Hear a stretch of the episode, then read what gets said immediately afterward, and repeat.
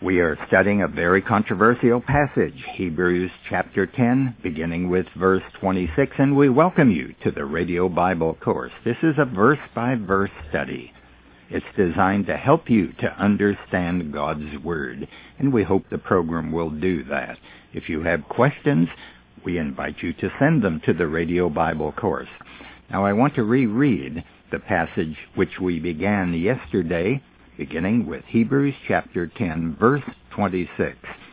For if we sin deliberately after receiving the knowledge of the truth, there no longer remains a sacrifice for sins, but a fearful prospect of judgment, and a fury of fire which will consume the adversaries. A man who has violated the law of Moses dies without mercy at the testimony of two or three witnesses. How much worse punishment do you think will be deserved by the man who has spurned the Son of God and profaned the blood of the covenant by which he was sanctified and outraged the Spirit of grace? For we know him who said, Vengeance is mine, I will repay. And again, the Lord will judge his people. It is a fearful thing to fall into the hands of the living God. What does it mean to sin deliberately or sinning willfully? Some people say, well, if you have become a Christian and you know something is wrong to do and you go ahead and do it, you are sinning willfully. Well, in a sense, that is true.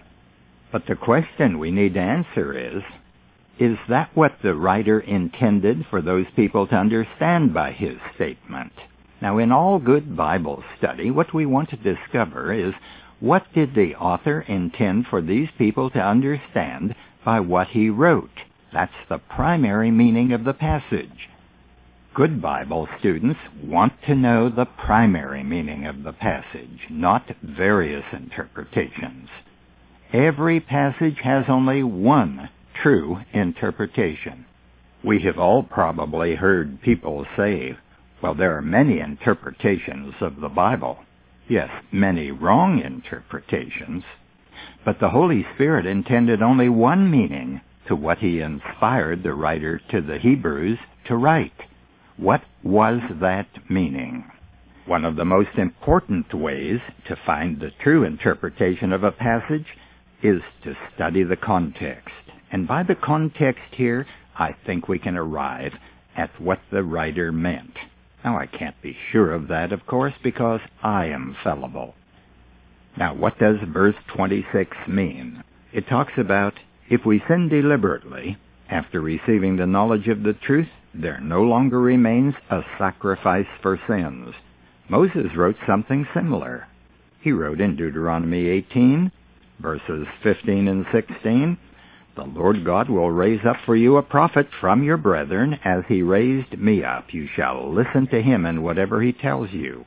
And it shall be that every soul that does not listen to that prophet shall be destroyed from the people. In Acts chapter 3, Peter told the Jews that they had killed the Christ in ignorance. And then he quoted this very passage from Deuteronomy 18, 15, and 16, and he gave it as a prophetic warning from which there would be no escape. Now one either believes the prophet or he is destroyed, and that's important to God. Now, who was this prophet? Peter identified him as the Christ, of course. Now, if those people who heard Peter preach about Jesus Christ, whom they had crucified, did not change their minds, and that means repent, there would be no hope for them. They could look forward only to judgment. It is my opinion that the writer to these Hebrew Christians had the same idea in mind as he wrote verse 26. If they did not trust in Jesus Christ completely to save them from their sins, they would be rejecting him and there would be no hope. That would be sinning willfully. Now, how do we know that to be the meaning? Well, the explanation of sinning willfully seems to be found in verse 29 of Hebrews chapter 10. It says, How much worse punishment do you think will be deserved by the man who has what? Who has spurned the Son of God and profaned the blood of the covenant by which he was sanctified and outraged the Spirit of grace. Now, what does it mean to spurn the Son of God, or, as the King James says, to trample underfoot the Son of God? It means to treat with contempt. It's a total rejection of Christ, the final prophet of God. There are times when people hear the gospel preached, but they don't understand it. It isn't clear enough to them. But there are other times when a person does understand it and he rejects it. He is not merely rejecting the message. He is rejecting the messenger of God, the Son of the living God. He is burning him as though there were some other way to get to God. The writer wants them to know that there is no other way. Now, in the case of these Hebrew Christians, from the context, we understand that they may have been going back to the priest to offer a sacrifice after they claimed to have believed in Jesus Christ. The author apparently is not sure that they have believed, and he is telling them if they haven't believed in Jesus Christ, they might as well forget about going to the priest because there is no other sacrifice that can save them or help them. For those who reject God's Christ, there is no other sacrifice that a man can offer that will be accepted by God. Now, this is final, and this is scary for those people who have not believed in the one God has sent. Now, the writer continues to explain in verse 29 what he means by sinning deliberately. He adds this, and profaned the blood of the covenant by which he was sanctified. That means that he treats the blood of the covenant as common. When we treat something holy as though it were common, we profane it. We do that when we take God's holy name in vain, and we call it profanity. Were some of the Hebrews doing that? Apparently so. And of which covenant is he speaking? I suppose it's the new covenant. He brought that out in Hebrews chapter 9, you remember. Therefore, he, that is Christ, is the mediator of a new covenant, that those who are called may receive the promised eternal inheritance, since a death has occurred which redeems them from the transgressions under the first covenant. Now there's a third aspect in verse 29 of Hebrews chapter 10, a third aspect of what it means to sin willfully. It has to do with insulting or outraging the Spirit of grace. When the Apostle Peter preached the resurrected Christ on the day of Pentecost, telling the Jews to repent and to be baptized, and that they would receive the gift of the Holy Ghost, we might have expected for some of them to respond, We don't want Jesus or the Holy Spirit. That would have been a total rejection of God's gift of salvation and they would have insulted the Spirit of grace. The prophet Zechariah used this expression, Spirit of grace, in chapter 12, verse 10, when he wrote, And I will pour out on the house of David and the inhabitants of Jerusalem a spirit of grace and supplication. They will look on me, the one they have pierced. The Holy Spirit is the Spirit of grace, not justice. Jesus took our justice. The judgment of God fell on him. It should have fallen on us. God believes in justice. And justice was meted out on the one who took the sinner's place, Jesus, the Son of God, the Christ. Jesus, the promised Christ, took the punishment that we deserved. But ever since that first century, the Spirit of God has been calling men to accept the free gift of eternal life. In Hebrews chapter 2 verse 3, the author asks this question, How shall we escape if we neglect so great a salvation? Now back to verse 29, here we have three actions which a man does when he will not believe in the Savior. He willingly sins by rejecting God's provision of deliverance. He has spurned the Son of God. He has profaned the blood of the covenant, and he has outraged the Spirit of grace. With that kind of action, the writer states, quote, there remains no sacrifice for sins.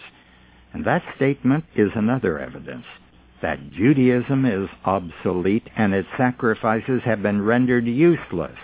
God ended that sacrificial system in the first century when the Son of God offered one final and complete sacrifice for sins. There's nothing that anyone ever will be able to offer again in addition to that one which Jesus offered. If a Jew rejected the authority of Moses' law, which demanded meritorious living, how much more will he be judged for rejecting the gospel of grace which asks for no personal righteousness?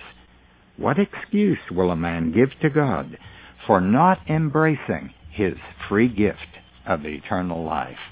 The Apostle John writes about two kinds of people in the world, and from God's point of view, I suppose we can say that there are only two kinds of people. He who believes in him is not condemned, but he who believes not is condemned already, because he has not believed in the name of the only begotten Son of God. So from that verse we see that there are people who are condemned, and then there are those who are not condemned. And what's the difference between the two? The ones who are not condemned are those who have believed. Chapter 3 verse 36 is similar. He who believes in the Son has eternal life. He who does not obey the Son shall not see life, but the wrath of God rests upon him. There are those who have eternal life and those who will not see eternal life. And what's the difference? Believing in the Christ. Now, either we believe or we perish. That's the way God has put it, and He's running this world, friends. Now, verse 29 refers to receiving the knowledge of the truth. That doesn't require theological understanding. The gospel tells us one died for all. Sin has been paid for by Christ's sacrifice. Forgiveness and eternal salvation are given to all who believe in Him. You don't need a college education to understand that.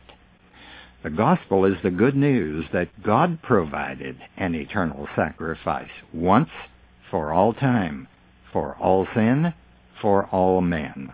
To reject it means that we are left without an acceptable sacrifice, and that means a closed door to God forever. What comes next? A fearful prospect of judgment. I do not believe this warning is intended for true believers but for those in the church who were no different than the children of Israel in the wilderness. They are people who go along with God's people, they participate in the blessings, and they gather under His banner, but they have no personal faith in the promises of God. If someone asked you, which promise are you trusting in, what would you say? Some people might be hard pressed to come up with a promise. We think we can help with that problem. It's our Bible Teaching Memory Program. You'll get a set of cards of wonderful, precious promises from the Bible. Verses that everybody should know, along with help on how to succeed in Scripture memory. And the best part is that it's free from the Radio Bible course. Until tomorrow, this is Nick Calavoda reminding you that the word gospel means good news. Our address is Radio Bible Courses. Post Office Box 14916, Baton Rouge, Louisiana, 70898. The website is rbcword.org.